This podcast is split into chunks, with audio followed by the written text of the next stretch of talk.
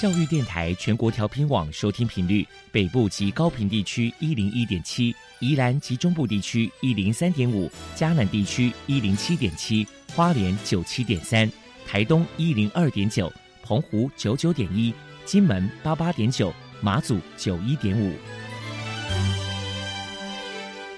爱是包容，爱是牺牲，爱是分享，爱是服务。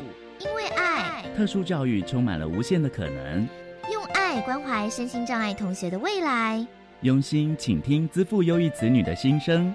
欢迎老师、家长、同学们，大家一起加入特别的爱这个大家庭。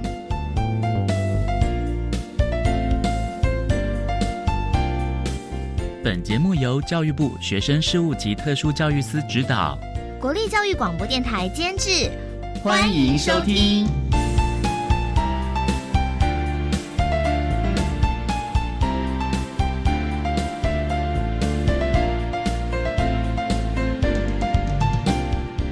因为爱，我们在空中相会。欢迎您再度收听《特别的爱》，我是小莹。这个节目在每个星期六和星期天的十六点零五分到十七点播出。在今天节目中，将为您安排三个部分。首先，在“爱的小百科”单元里头，波波将为您安排超级发电机单元，为您邀请台北市视障者家长协会资源发展处的主任黄慧琴黄主任为大家介绍有关于世上香氛培训的课程，希望提供家长、老师还有同学们可以做参考。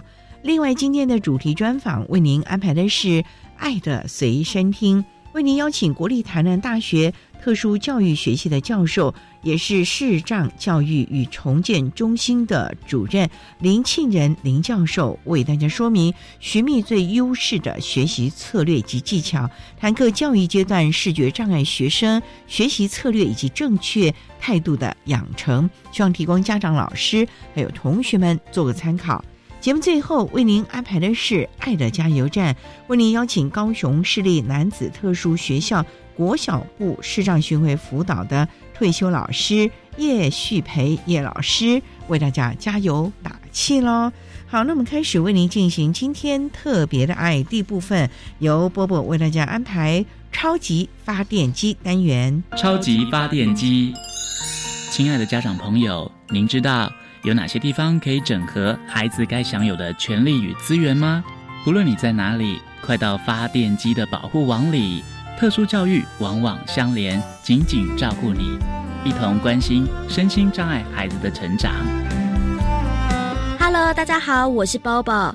今天的超级发电机，我们特别邀请到台北市视障者家长协会资源发展处的主任黄慧琴女士，来跟大家介绍一下协会所开立的视障香氛培训课程。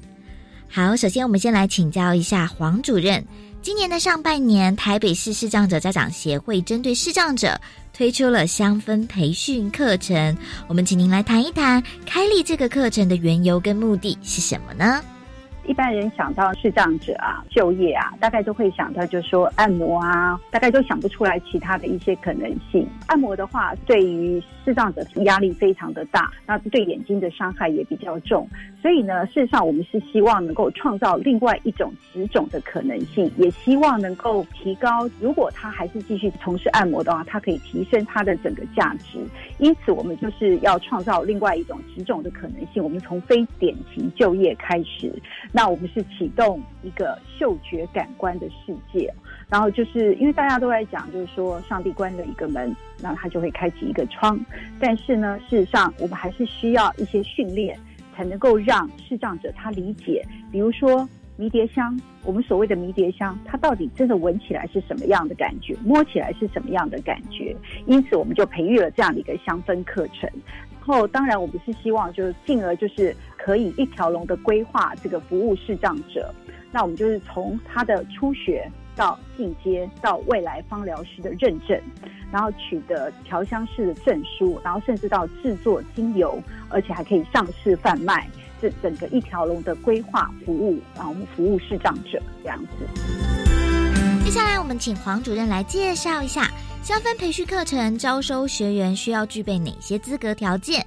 另外，课程的特色还有内容有哪一些呢？基本上，他招收学员呢，我们不需要什么特别的资格，只要您有视障残障的手册，然后就得视障者，他就可以来参加。但是，事实上有很多视障者，其实他要来报名的时候，其实还是有很多犹豫的，因为大家想想看，视障者调香，他要拿瓶子。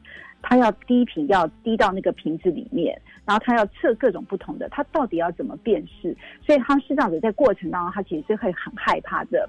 然后，但是我们其实只要你有兴趣，我们就一定会让你加入这个课程。那我们这个课程跟内容有什么样的特色呢？啊，事实上，我们是邀请了一个就是福同园的创办者，这是我们的合作的机构。然后，福同园的创办者，然后他有拿到英国的芳疗师的执照，他大概是全台湾数一数二的那个芳疗师。他呢就协助我们，我们是全台湾，就刚刚我有讲过，全台湾第一个有系统的培育视障者，从初学到进阶到未来芳疗师的认证。还有协助调香师证书，然后调制精油，而且我们可以商品化，我们整个一条龙的视障服务，这是我们课程的特色。再来请教一下黄主任，在指导视障学员上香氛培训课程的过程当中，不论是在教材设计或者是教学方式上，有运用哪些小 paper 来帮助他们更容易理解课程内容呢？我们一般明眼人，我们要做调香，我们要把一滴精油放到一个调香瓶里面，可能对我们来说都是非常简单的。可是对于是这样子，他每一件事情都是困难的。但是那个香氛的培训呢，如果我们要做到好的话，我们想象它其实是要色，就是颜色。然后香，它的香味，然后还有它的嗅觉，还有触觉，还有它搭配整个身心灵，我们需要跟它对话。因此呢，我们在这里面的特色其实是这样，就是我们在教材上面，现有所有的香氛教材都全部用图片跟大量的图表，但是对于视障者他是完全看不到的，他是没有办法看到图片的。所以，因此我们整个教材是重新的编制，甚至我们有一些我们还会再加上点字，然后我们也必须要再将点报变成一个纯文字档，它可以直接用报读软体，它就可以直接学习，所以它在学习上面它的困难度其实是就降低很多。另外呢，我就像我刚刚有讲的，精油的培训，我们希望它是可以有搭配身心灵的对话。因此呢，我们老师其实是有希望，就是有一部非常知名的电影叫《香水》。老师希望说，我们视障的小朋友可以在里面学到十八世纪调香师的经典故事。可是坦白讲，我们要为一部外语片啊录制一个口述影像。其实不是我们的能力可以负荷的。当然，我们希望未来有机会，所以我们就换了另外一种方式，就把一些志工找过来，我们请他们一起透过说书的方式，让学员理解文字的力量，让他们知道说香水它到底是一个什么样的过程，调香师是一个什么样的过程。这一次就是说书的部分，让他非常清楚的知道调香是一个什么样的样子。再过来呢，就像我刚刚讲，就是精油呢，它有非常多瓶瓶罐罐，制造者到底要怎么样辨识这些瓶瓶罐罐？所以我们每一个调香瓶上面，还有精油上面都有完整的，就是点字的文字标签，让他们可以在触摸，他们就会知道我现在的是鼠尾草，或者是我是柠檬草，或者薰衣草这样的味道。所以这是我们的一些特色。除了香氛培训课程之外，台北市视障者家长协会也推出了“幸福的味道”香氛礼盒公益商品。我们请黄主任来谈谈这个商品的特色，还有内容是什么呢？香氛的礼盒呢，它产品本身它是一个纯天然有机无毒，而且是台东香草在地生产的。那我们觉得，除了这个产品本身的 quality 品质是非常好之外，那我要特别讲一下我们的包装。你知道那个香氛的礼盒，那个包装的内容，包括我们的隔板、隔纸里面的纸框，就是我们有一群视多障的小朋友，一点一滴把它折出来的，一点一点把它手工折出来的。我先讲一下视多障，视多障是一群什么样的孩子嘞？他是一个以视觉为主，但是他又有多重障碍的一些孩子。那他们其实全台湾没有一个机构收他们，全台湾只有我们收他们。那视多障他除了视觉有障碍之外，他可能有精神障碍，可能有脑麻、脑性麻痹，或是肢体障碍，或者是听障。他们是被忽视的一群。所以你要想想看，这一群士多这样的孩子啊，他要能够折出那个纸盒，他是要花多少的精神？但是他们表现出来都让我们很惊讶，因为我们本来预期说他一个月大概这一群七八个孩子。一个月大概能够包出个五十个，我们就很开心了。结果呢，他们一个礼拜就可以包出五百个，把我们吓一大跳，就表示说他们其实有很多的潜力。这个也是我们幸福的味道。我们觉得，就是市面上精油的产品非常多，我们这个东西除了是天然有机产品非常的棒之外，更重要的是我们有一群这样的一个牌子帮我们做这个包装。如果我们购买的话，事实上我们也是帮助这群孩子，他有自立，也可以融入社会这样的一个精神。其实我们是蛮希望，就是大家能够帮忙他们的。这几年下来，协会不断的开发视障者就业的多元性。我们请黄主任说明一下，未来还有哪一些想法跟计划呢？除了我们继续，我们会一直连续好几年，我们都会进行我们的乡村培训之外呢，我们也有开发绘画创作。这个绘画创作也是一样，我想大家一定会觉得说，哎，视障者到底怎么样可以作画？但是我们会透过比如说手作、捏陶，或者是一些木刻、木雕的陶作品来帮助他们创作。但是我们在创作的过程当中，我们也会跟他们讲背后的意义，让他们启发他们脑袋里面的想象。那我们很快的会结合一个非常知名的茶叶厂商，就是姚洋百年姚洋。这个部分呢，我们的绘画创作也会展现在这个茶叶商品的包装还有设计上面。除了这个以外呢，我们还有音乐创作的培训。那我们有一个音乐中心哦，专门培育那个视障者。它其实不是只有表演。包括他的音乐创作，甚至舞台剧，甚至一些电影配乐、电视配乐，都有在陆续的做培训。从去年开始，我们就有这样的一个培训的计划，就已经开始在执行。我们未来期待在疫情减缓以后，我们希望在十一月四号，我们可以推出一个感恩音乐舞台剧，里面所有的东西，包括古典、流行，还有视障者创作的舞台剧，都是有非常多视障者在里面的心血。非常谢谢台北市视障者家长协会资源发展处的主任黄慧清女士接受我们的访问。现在我们就把节目现场交还给主持人小莹。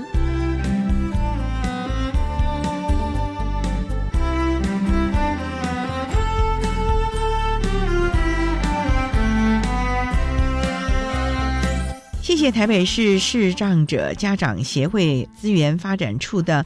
黄慧琴主任以及波波为大家介绍了视障香氛培训的课程，希望提供大家可以做参考喽。您现在所收听的节目是国立教育广播电台特别的爱，这个节目在每个星期六和星期天的十六点零五分到十七点播出。接下来为您进行今天的主题专访，今天的主题专访为您安排的是《爱的随身听》。为您邀请国立台南大学特殊教育学系的教授，也是视障教育与重建中心的主任林庆仁林教授，为大家说明寻觅最优势的学习策略及技巧，谈各教育阶段视觉障碍学生学习策略以及正确态度的养成，希望提供家长、老师还有同学们可以做参考喽。好，那么开始为您进行今天特别的爱的主题专访。爱的随身听，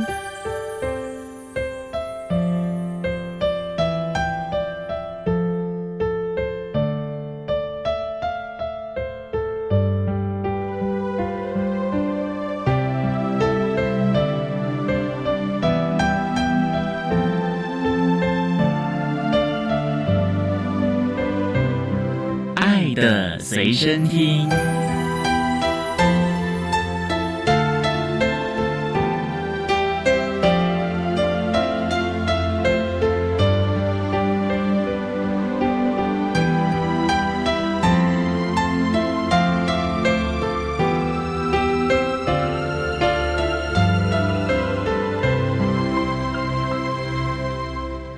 大家邀请国立台南大学特殊教育学系的教授，也是视障教育与重建中心的主任林庆仁林教授。教授您好，张小姐好。今天啊，特别邀请林教授为大家说明寻觅最优势的学习策略及技巧，谈各教育阶段视觉障碍学生学习策略及正确态度的养成。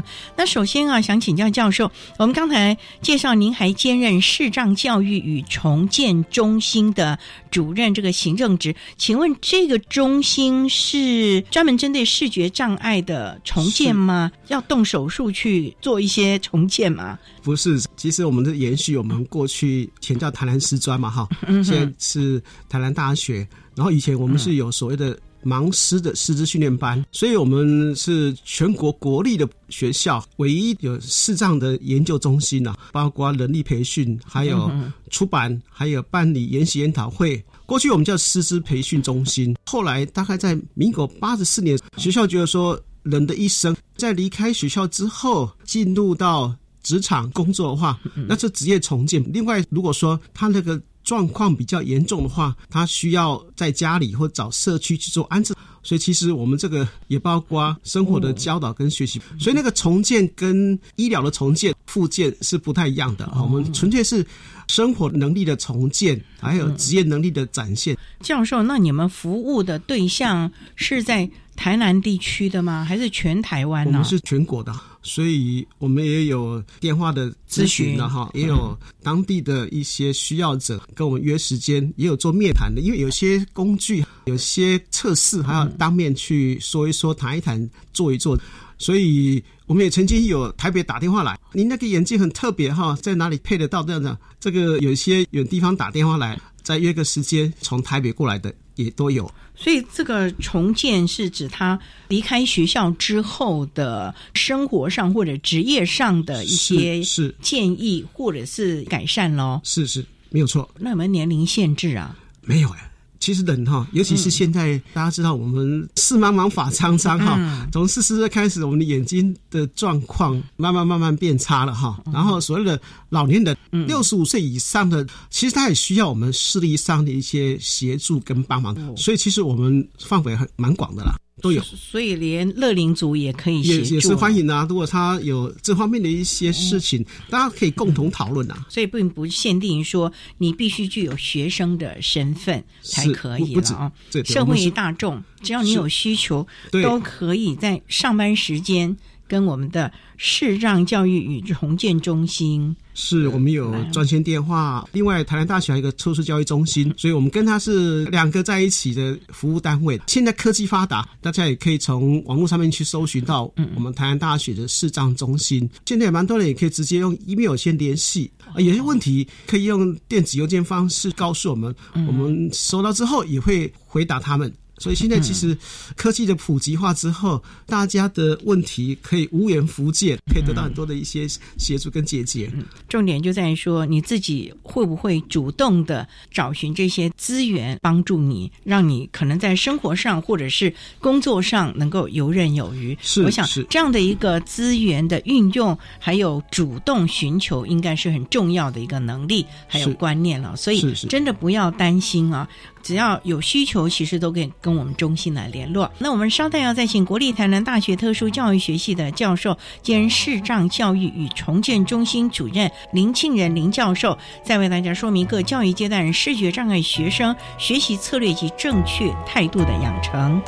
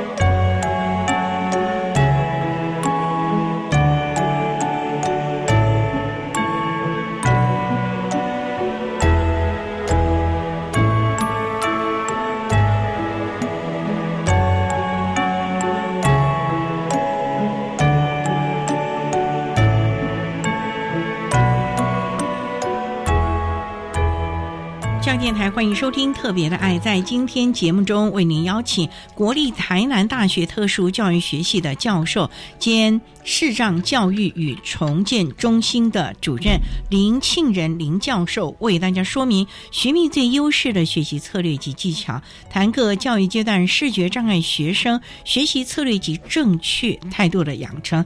那刚才教授啊，为大家说明了国立台南大学的视障教育和重建中心相关服务的对象以及内容。那想请教，我们谈到这个视觉障碍啊，那所谓的视觉障碍是完全要看不见才叫做视觉障碍吗？不是，视觉障碍大概分成两类的人一种是叫做低视力，在医学界他们叫低视能，就是说他现在视觉有困难，他没有办法透过医疗、透过传统镜片去矫正到。零点三，或是说他的视野剩下二十度这样子情况，那他就被列为视觉障碍。但是他。还没有到达全盲，只能够透过视觉跟外界接触。所以，如果不是全盲的话，我们通常把它称为叫做低视力。低视力就是它还是有一些视力可以阅读、吸收很多很多的资讯，只是说他用视觉去接触外在的环境，会跟视力正常者是有落差了。我们就是把这个落差能够拉近。那您刚才说比较弱势，以我们来说，我们的眼睛的度数啊，这六百度、七百度就已经很严重了。我看到还有他的眼镜就跟那个酒瓶哦，但像这种一千五度的也算是视觉障碍了吗？我们不管他所佩戴的镜片是如何，重点是说，今天他因为各方面的因素，即使配了眼镜之后，他还是没有办法达到我刚刚所说的零点三，或者视视野也剩下小范围。所以，我们是以他表现在外的视觉能力，而不是用他的度数来去做判断。有的人戴了这个一千五百度的远视或是近视度数之后，他可以达到零点八、零点五的。不会造成他生活上的困难。我们重点是说，他实际上有没有影响到他的生活、学习跟工作，这个才会列入到我们所谓的视觉障碍。那教育体系的视觉障碍和我们所谓社福体系的视觉障碍有没有不同啊？是有落差。教育上面，因为是站在。教导跟学习的角度，所以我们视力鉴定的标准是稍微放宽一点。譬如说，刚刚你提到社福的话，它会比较严格，因为它涉及到社会福利钱的补助，所以他们大概在零点二。那我们的视障学生的话，大概在零点三。所以是有不一样，但是教育上面是尽量，尤其有一些是在临界值的，比如说那零点四，可是他的阅读、他的看远处还是有困难，对呀，所以这个会把它纳入到教导的范围啊。哦，还是属于特殊教育服务的范围了。是，所以两者是有落差，还是有一些不同的部分了。是是是。那我也知道有什么优眼视力，要以优眼为主呢，还是以视力比较不好的为主呢？我们在法律上面、特教上面的定义是以优眼的视力，所以我们不管，就是说我们有两个眼睛嘛，那一个比较差的，可能他是整个都没有了视力，没有光觉，全盲啊。另外，我们是看，我们不管他比较差的内眼的视力状况如何，我们只看他比较好的内眼的视力。我们人哈，虽然两个眼睛，可是看起来好像其实只有一个眼睛，它就可以掌握到外面的世界了。所以我们是用。一个眼睛比较好的那边来判断是不是需要给予特教的协助。你一只眼睛看跟两只眼睛视野视角就不一样啊。这个当然在我们教育界有一些讨论哈，但是从国外哈以及国内我们所看到了，其实一个眼睛它所能够展现的视野，不是我们的视力剩下一半，它其实还有一百五十度的视野，近距离的阅读啦。书写啦，还有看远处，基本上是没有很大的影响。嗯，所以现在法规上面是对独眼龙不认为是需要给予特教或是职业重击的协助哦，这个是我们都能够接受了。提供大家做个参考。那我们稍待再请国立台南大学特殊教育学系的教授兼视障教育与重建中心的主任林庆仁林教授，再为大家说明各教育阶段视觉障碍学生学习策略及正确态度的养成。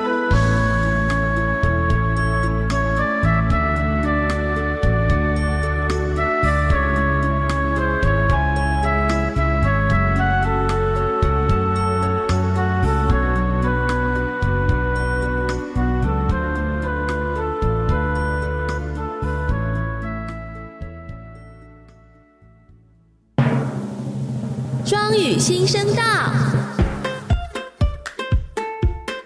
不敢开口说英文吗？那就先用听的吧。教育电台推出两千两百集轻松有趣的双语节目及单元，不管是通勤还是煮饭，都能边学英文哦。快跟着教育电台一起 Learn on Air。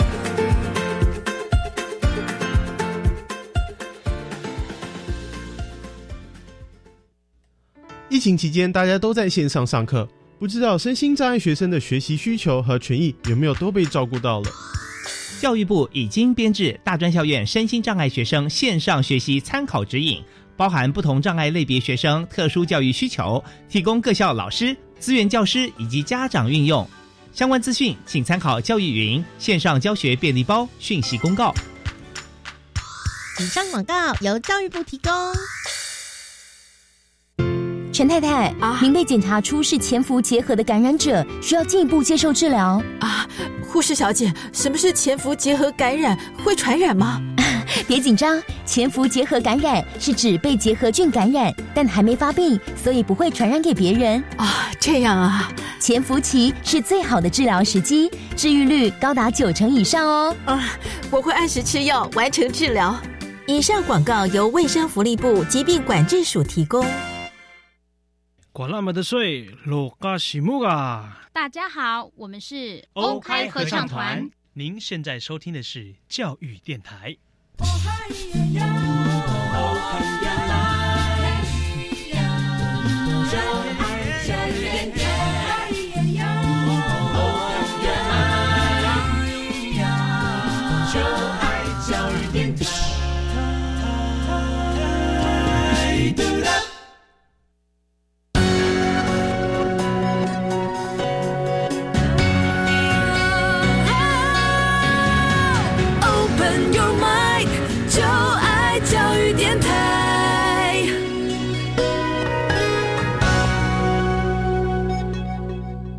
电台欢迎收听《特别的爱》这个节目，是在每个星期六和星期天的十六点零五分到十七点播出。在今天节目中，为您邀请国立台南大学特殊教育学系的教授兼视障教育与重建中心的主任林庆仁林教授，为大家说明寻觅最优势的学习策略及技巧，谈个教育阶段视觉障碍学生学习策略及正确态度的养成。那刚才在节目的第一部分，教授简单的为大家说明了视觉障碍的定义。那也想请教，大家现在都在讲早疗，早疗。那视觉障碍的小朋友，早疗对他有帮助吗？还是说在早疗的时候就开始教他点字，甚至于我们现在所谓的科技辅具，从小就让他练习了呢？是早疗，当然。对视障，包括盲跟刚刚提到的低视力是非常非常重要哈。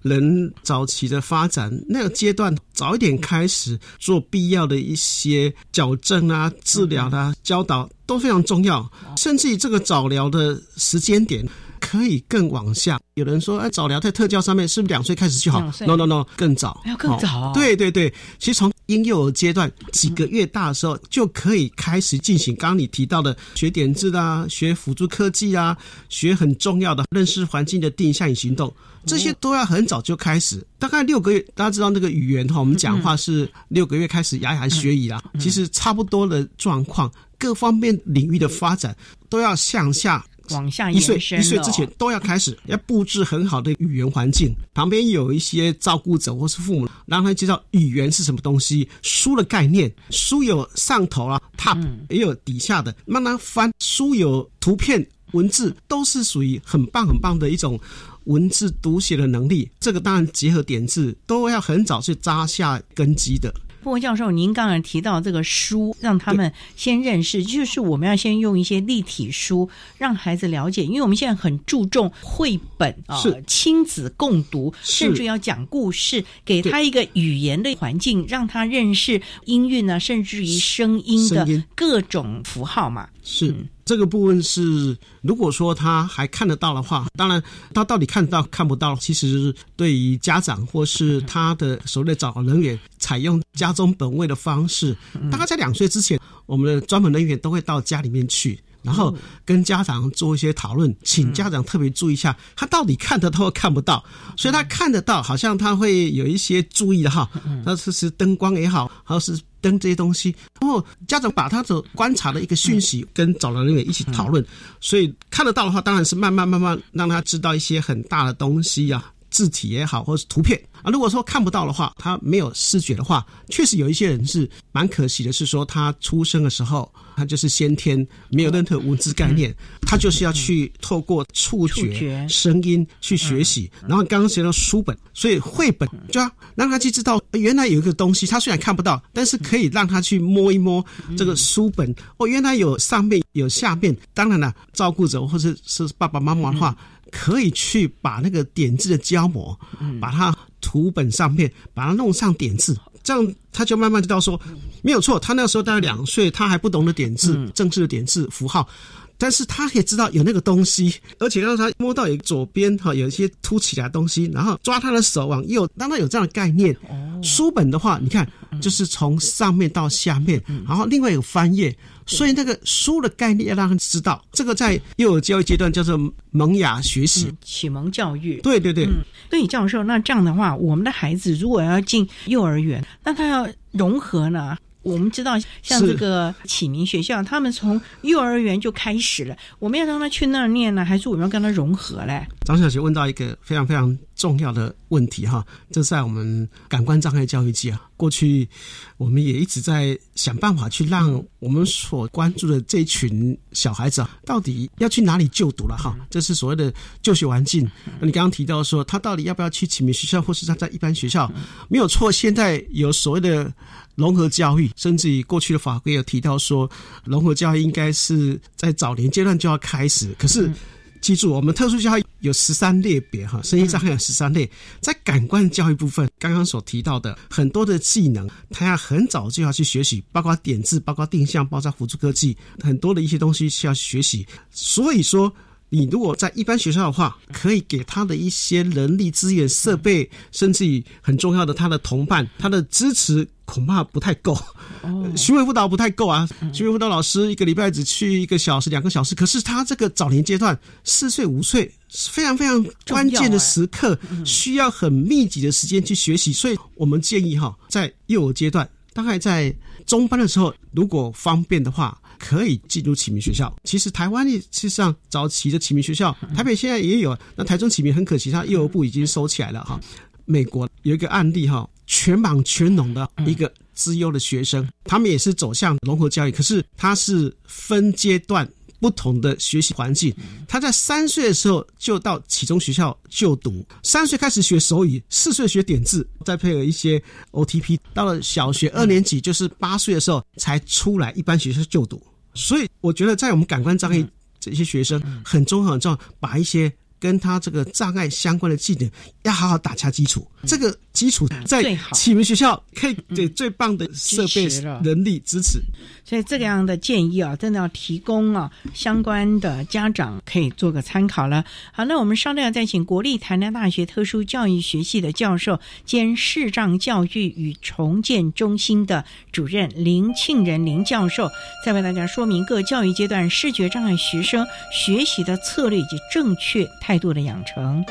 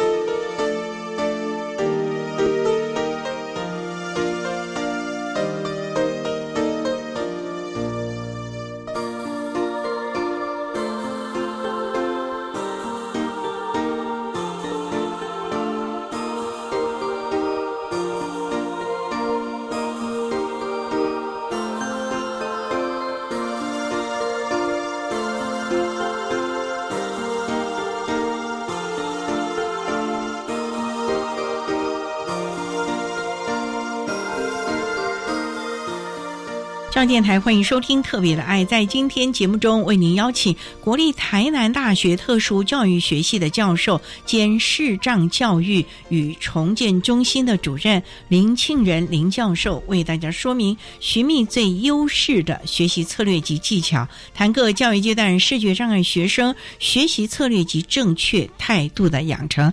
那刚才教授为大家提到了早期疗愈对于我们视觉障碍的孩子非常的重要，而在我们启蒙期，也就是幼儿期，他的学习的场域呢，可能要多多的考量了啊。不过呢，进入了我们的国民教育这个阶段了，每个教育阶段都有 IEP，有他的学习的目标。那在这个部分，教授有些什么样的建议？对于我们视觉障碍的孩子，当然了，学科能力的学习是很重要的。可是其他的，例如可能人际关系啊、自我性格啊、解决问题的能力啊、同才互动啊。这些是不是也是该要注意的呢？是你提的非常非常棒哈，非常重要的一个议题哈。视障学生不管刚刚所提到的，他是去特教学校或是来到一般学校，其实他来学校上课所学习的哈，主要是两个部分。那我们从视障专业的角度进入教导他视障相关的技能，这个。在美国，他们叫做扩大核心课程；在台湾，可能叫做特需课程。就是他因为视觉障碍，所以我们要给他特别的教学内容、特别的技能。当然了，他是学生，所以他来到学校，刚刚你所提到学科课程还是要注意。不过，这是属于学科老师或是其他的资源体系人员去协助。但是，我们视障教育的角度去教导他，大概有九大属于视障教育的课程，包括你刚刚所提到的人际社交技巧。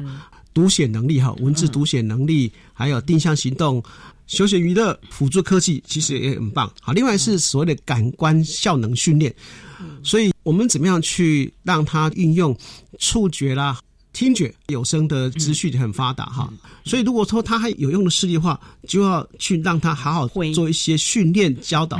休闲娱乐是很重要。那最近我们冬奥嘛哈，我想 这属于视障可以去发挥的，可以去参与哈。不管是特奥啊，融合教育对，呃，我们在视障生里面哈，他们参加的是帕拉奥运这样。特奥通常讲的是那个智能方面的学生所去参加的那个另外一个。这次其实冬奥大概在两三个礼拜之后，有为非智障类的学生或是非听奥，因为听障他们有自己的听奥，这个视障。视障部分，所以怎么样在学校里面去配合普通班的体育课老师哈，让他可以去参与。所以其实是可以随着他的身体的发展哈，可以去适当去教导他一些很不错的休闲运动项目。那有些东西是很适合的哦，也不要以为说盲人很多的运动项目都不可以哦？好像现在保龄球也是很厉害的，很棒的。看不到可以打保龄球，打这个一百分以上嘞，太厉害了。所以刚刚提到的各种技能，都要在一般生的学习的技巧上面，再加上因为视障部分做一些调整。那我更高兴你刚刚所提到的自我的一个决策，嗯，做选择，到最后去解决问题，嗯，这个能力是要去教导的。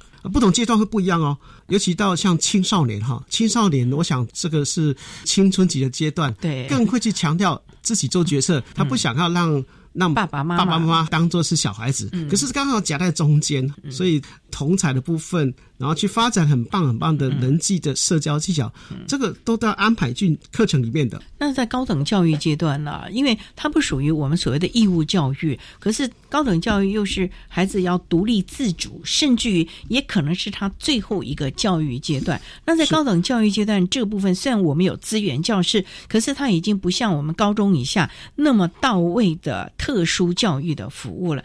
只是一个支持服务。那我们的视障的孩子，如果今天进到高等教育，他自己是不是要先有些什么先辈的能力，或者是他有些什么样的认知？我现在是大学生，我应该怎么样怎么样让自己某些能力加强了呢？是到了高等教育阶段，就是离开了所谓的十二年国教的阶段那这是一个很崭新的学习的阶段，所以视障生到那个时候就要去。自我做很多的醒思，看看说他在大学里面所做的各方面的一些学习，可不可以作为很好的一个基础，准备能够去出发。当然，在进入到高等教育阶段，事实上他学校的环境、课程各方面都会跟高中不一样。嗯，所以其实，在我们特教里面，我们很强调要去做很好的转衔的辅导跟服务。嗯，所以在毕业前两年哈，大概就要去做很多的准备。大二、大三不是在高中快要毕业，那么高二、高三就要去做，让他去做准备哦，做准备，而且不只是学科课程准备哦。我想学科课程准备是。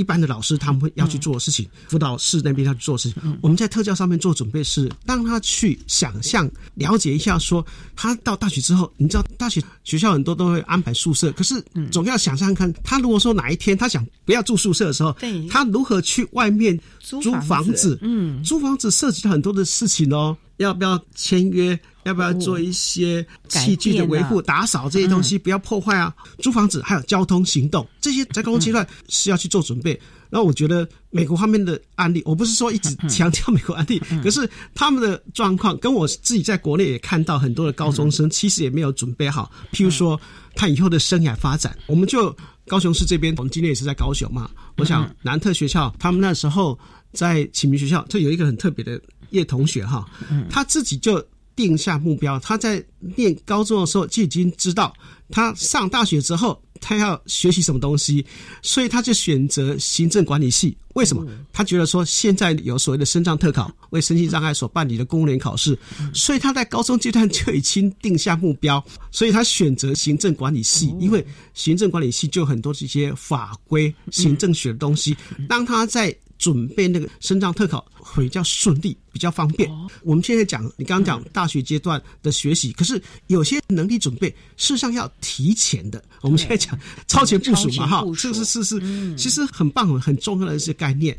在美国有提到说到大学哈课程上面需要阅读很多的讯息跟资料，可是这时候他需要学习所谓的怎么样去利用报读人员，嗯啊，reader。现在他很叫视学员，所以这个有时候在高中就要去教导，这些都是可能要超前部署的，或者是提前想到的规划的能力了。我们稍待呢，再请国立台南大学特殊教育学系的教授兼视障教育与重建中心的主任林庆仁林教授，再为大家说明各教育阶段视觉障碍学生学习策略及正确态度的养成。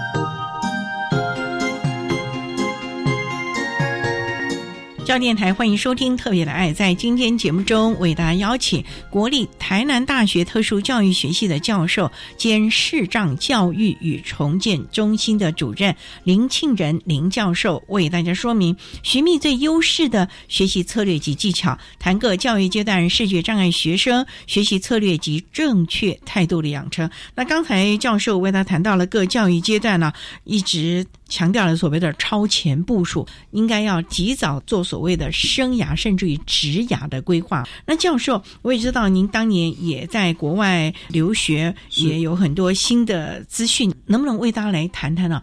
现在啊，全球对于视障的特殊教育这一块又有些什么样的进步呢？甚至于可能我们视障朋友的职涯的发展，是不是只限制于？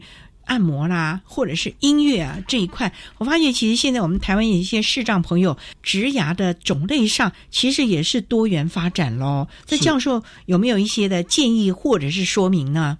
有一些我自己这几年的一些观察，第一点就回答刚刚您所提到的有关生涯部分，除了那个工作需要。很多很多的一些视力的要求之外，其实蛮多的工作视障者都可以去做。当然，忙的部分配合现在科技发达，尤其现在城市设计啊，各方面投入哈，这个都可以展现视障者的潜力。那加上现在的意识抬头啊，全民意识，还有科技的进步，还有我们这些重建的体系很能够支持，所以视障者哈忙的哈，他的职业真的可以。在社会上把他的潜力给发挥出来。我们知道全盲呢，他是先天盲，他考上我们深藏特考之后，分发到的工作职场去做出纳的工作。出纳？对啊，要去外面领钱。我想家长或是盲生自己在考虑到未来的时候，不要考虑太多，不要去。对对对，其实因为现在的社会支持体系相当棒、相当好，所以我们整个国家社会会因着这个盲生的状况，去给予必要的弹性的调整。我们台南市这边就有一个国中的参的总务处，他去做出纳工作，他做的很好哈。那当然各方面要通盘做很好的规划好，这是第一点。生涯部分，我想视障者就是好多好多的方向可以做很多的考虑。那第二点，我想也特别提出来是，我觉得 more is not good，给太多不见得是比较好，less is better。就是说，我们从小一直到刚刚你提到的高等教育阶段，我们好像整个社会上，包括家长，包括我们现在可以寻求很多的一些支持啊、协助啊、资料。其实我看到了美国资料告诉我们，恐怕我们要 set back，要退回。但旁边人要退回，要让这些视障者要 move forward，要让他们往前。意思就是说，我们现在看起来好像给太多了，给太多的支持跟协助，让他的能力没有办法好好去发挥发挥。对对对，所以这个部分 setback，哇，有好多点，甚至有资料里面告诉我们十九点，请大家在。旁边帮忙的时候要注意一下，这个部分是融合教育。现在好多好多的，不管是我们视障，很多的藏美学生，他到学校来，他旁边就有一个助理人员。外面的一些意识，有时候一些压力团体，有时候 push 他太多。那家长在这方面真的要深思熟虑，要好好去想清楚，嗯，到底他的孩子需要什么东西，是不是太多了？第三个。我觉得要特别提出来是，尤其到大学阶段，他其实是马上要面临到真正的社会，这是一个人的社会，所以养成很好的一个社交友谊跟他的社群是很重要的。他要知道得到蛮多的，可是他要知道感恩回馈，回馈了，不要觉得别人帮忙他是应该的，所以别人帮忙他的话，他是不是？适当的回馈，这是很重要的。我想特别提出这三点，这个真的很重要。我们不要永远只是一个手心向上的人，我们适当的也可以发挥我们的优势能力，适当的去帮助一些其他的人。这个也是我们大家应该知道的。所以呢，刚才教授也特别提到了，其实我们的生涯规划、职涯规划应该是。超前部署，可能小学阶段我们就考虑到他国中到底将来是要走升学，还是高中要走技术型高中了。那到了高中的话，也可能考量到他要直接进入职场，还是要继续升学。我觉得这每一个关卡，每一个阶段都是要提早，而不是哎呀三年级了啊，要下一个阶段了，开始了，或者是他现在。要找什么工作了？这都要超前部署。这个性向还有他的能力，是不是也要及早的去培养了呢？当然了，有机会可以在各个适当阶段去培养他所需要的职业能力的哈。另外是兴趣的哈，兴趣也是要跟性向做结合，两者怎么样去考虑到？而且另外一个是他的价值观念。也是很重要，所以未来的一个发展方向哈，我想我们在国高中阶段是要做很多的职业的陶冶啦，陶冶之后就要去做准备，然后准备完了到大学去是一个非常正式直接的一个能力培养阶段，他的能力都培养好了之后，他就要去寻求资源，请求协助。现在其实政府对于身心障碍者的生涯发展做的相当的完整，他们寻求单一窗口的方式。这个是非常非常值得这些视障者需要进一步去探索他自己，然后往外面去做发展，甚至于走出国际都很重要的。所以啊，其实我们的视障的朋友们呢，应该从小就要建构一个观念，也就是我们知道自己的优势能力以及待加强是哪一些。可是最重要，我们要自我接纳，以及要知道。主动的寻求协助，把我们的需求告诉别人。可是呢，我们要自立自强，我们自己能力可及的，我们能够尽量的做好。真的不行的，或者需要别人协助的，那我们也不要觉得不好意思。我觉得这才是一个健康的人生观以及健康的观念了。那我们今天啊，非常的谢谢国立台南大学特殊教育学系的教授兼视障教育与重建中心的主任林庆仁林教授，为大家说明了各教育阶段视觉障碍学生学习策略及正确态度的养成。非常谢谢林教授的说明还有呼吁，谢谢您教授。哪里不客气。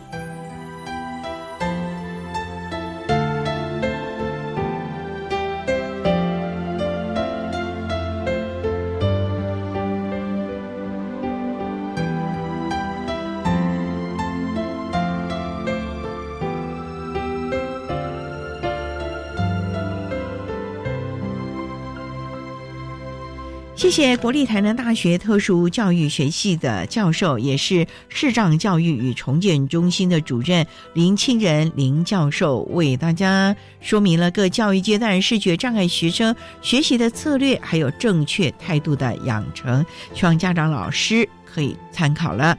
您现在所收听的节目是国立教育广播电台特别的爱节目，最后为您安排的是爱的加油站，为您邀请高雄市立男子特殊学校国小部视障巡回辅导的退休教师叶旭培叶老师为大家加油打气喽。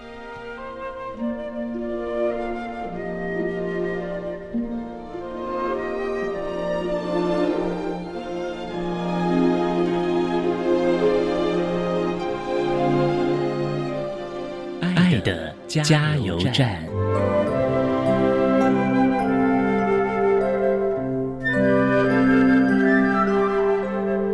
各位听众，大家好，我是高雄市立男子特殊学校国小部的视障巡回辅导退休教师叶旭培，针对国小教育阶段视觉障碍学生，提供老师及家长下列几点建议：一、家长、教师及视障巡回辅导教师。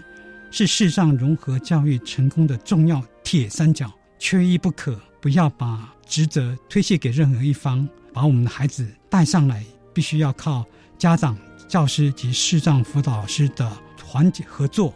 二，视障孩子有无限发展潜能，端看我们如何去雕琢。譬如说，我自己就认识好几位盲老师，他们无论在电脑或者外语各项能力，都遥遥在我之上，有时候让我都。自叹不如，令人敬佩。三，工欲善其事，必先利其器。视障教具辅具的充分提供，会让我们的视障学生学习有事半功倍的效果。请家长、老师参加利用各县市的特教资源中心，主动提出需求。四，千万不要帮视障孩子做太多，以平常心对待他，更不要有特权，不要剥夺他的学习机会。跟大家分享，谢谢。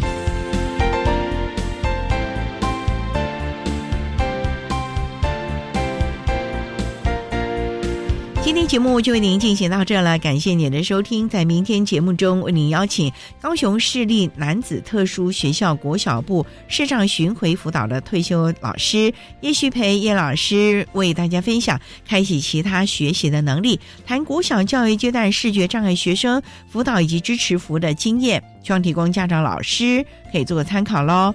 感谢您的收听，也欢迎明天十六点零五分再度收听《特别的爱》，我们明天见了，拜拜。